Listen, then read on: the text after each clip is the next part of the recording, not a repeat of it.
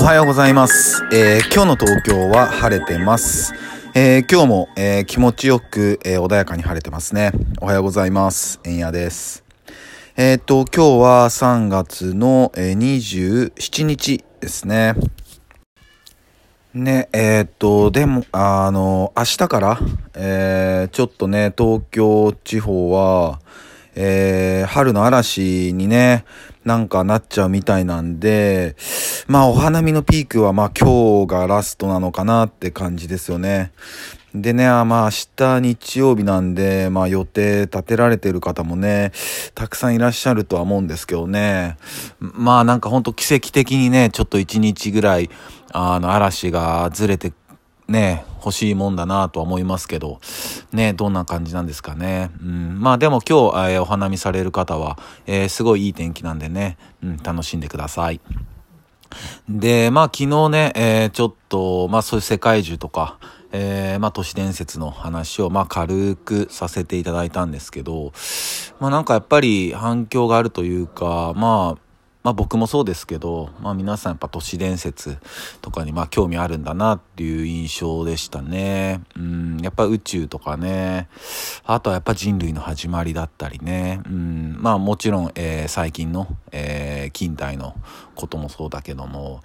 でまあ今日は土地、土地とか言っちゃった。ごめんなさい。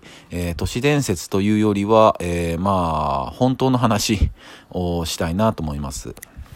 で、まあ、えーこの世界を、えー牛耳ってる、まあ、1%の人たちの中でも、まあ、有名な、えーロスチャイルド家。まあ、皆さんね、聞いたことあると思います。ロスチャイルド家。うん。で、まあ、えっ、と、ロートシルト家とも言いますよね。あよくワインなんかにもありますよね。えーロートシルトっていう。まあ、それもロスチャイルドの、あの、あれですよね。家のものですよね。で、じゃあなぜこのロ,、えーロスチャイルド家がここまで力を持つようになったのかというと、もともとは、まあ、えー普通の、えー家柄だったんですよね。うん、ただ違ったところは、えー貸付、金の、えーまあ、銀行屋ですよね。うん、銀行屋をやってたんですよね。うん。で、その当時の銀行っていうのは、まあ今みたいなシステムではなくて、えーまあ貴族だったり、まあそういう裕福な人たちが、まあ、えー貴金属だったり、まあそういうもの、まあ高価なものを、まあ預けに来るんですよね。うん。で、預けに来て、まあそこで、えーまあ、何月何日に、えー誰々からこういうものをこんだけ預かりましたっていう、まあ、えー紙を書いて、で、それを相手方に渡すと。で、自分も保管してて控えを。で、えっ、と、その預けた人は、あ、次これ必要になってくるからちょっと取りに行こうって言って、あ、この間これ預けたんだけど、あの、この中から、えーこんだけ分ちょっとこっちに戻してほしいみたいなね。それを、で、分かりましたって、そういうやり取りをずっとやってたんですよね。で、その時に、えっ、と、ロスチャイルド家が気づくんですよね。うん、何に気づくかというと、いや、この紙のやり取りめんどくさくないってなるんですよ。こっちは預かって、向こうも来て、またその紙のやり取りをして、あまたそっから出してとか、もうすごいこれめんどくさいよねっていうことになって、そこで思いついたのが、あ、じゃあもうこの紙のやり取りだけにしようよって。うん。預けてもらうって、その分紙を出すから。うん。もうそれはもう金と一緒の価値があるから。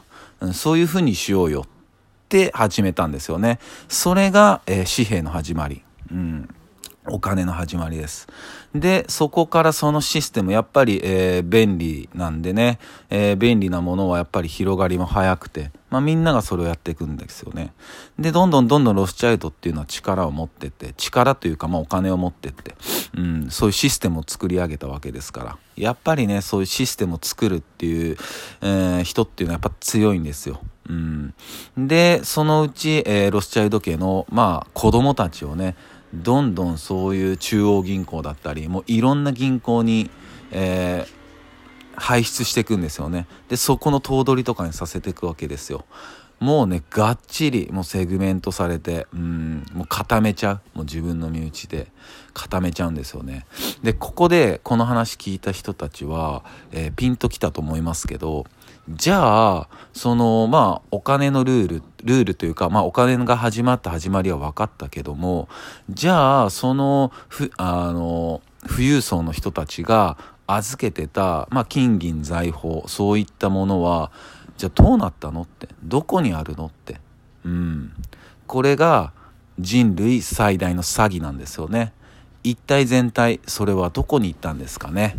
うん。そんな話です、えー、それでは皆さん今日も一日いい日でありますように。忍びシャス